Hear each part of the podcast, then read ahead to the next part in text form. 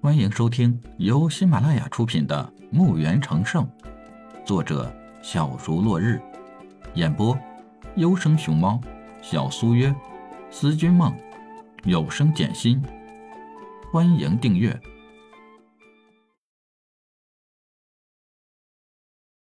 一百一十三集。生命之树是精灵族的根本所在。李海把自由之城安在离生命之树远一些的地方，只是怕小孩子们不懂事来祸害了生命之树，就让两千士兵来保护生命之树，并且嘱咐这些士兵们，这棵生命之树只有精灵族的人们可以触碰，其他人与种族一律不准触碰。还有些不放心，特别让精灵们选几十个实力强大的人出来，担当保护生命之树的主管。因为精灵们比较了解生命之树的生长习性，好让这棵生命之树生长得更加的完美些。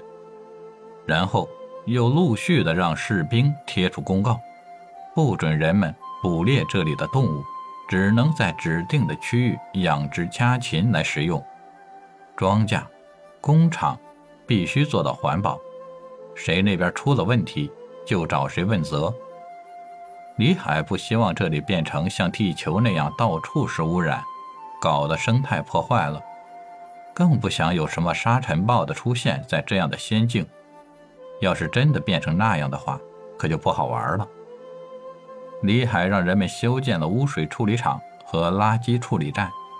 来处理人们生活中和工厂生产排出的污水和垃圾，在这方面又投入了大量的人员。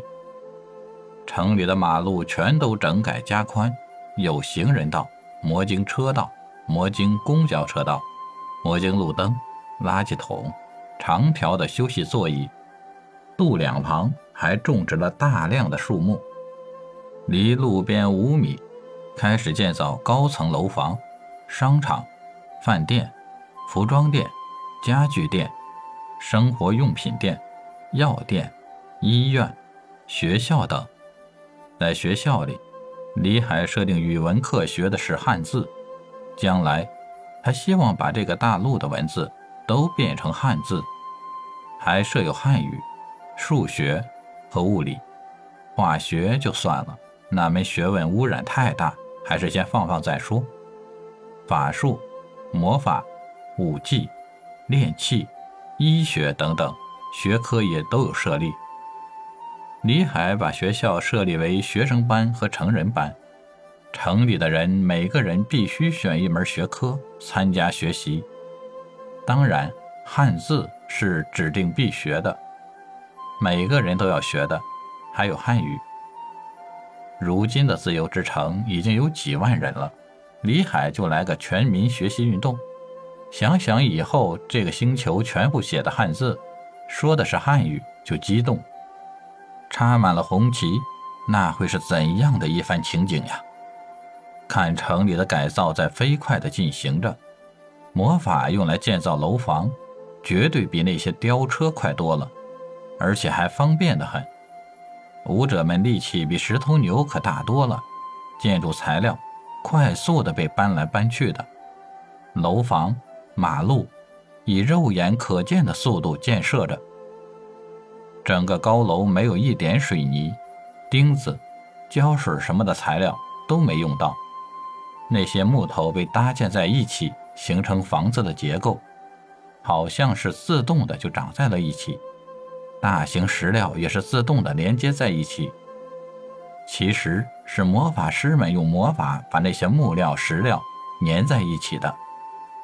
如果这宏大的场面被人看到，都会惊讶不止的，因为魔法师和武者在这个世界里是何等的尊贵，又怎么会干这些粗活呢？而在自由之城里，有且还不是一个两个，几千人甚至上万人了，全城的人心里想的是一样的。那就是建好自己的家园，没有什么是外人和自己人的区分。李海出了墓园，把原来布置在自由之城的那些大阵都一一撤掉，自己就又把马车从墓园里牵了出来，上了马车，原路返回了。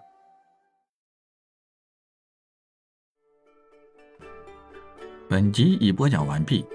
请订阅专辑下集更精彩。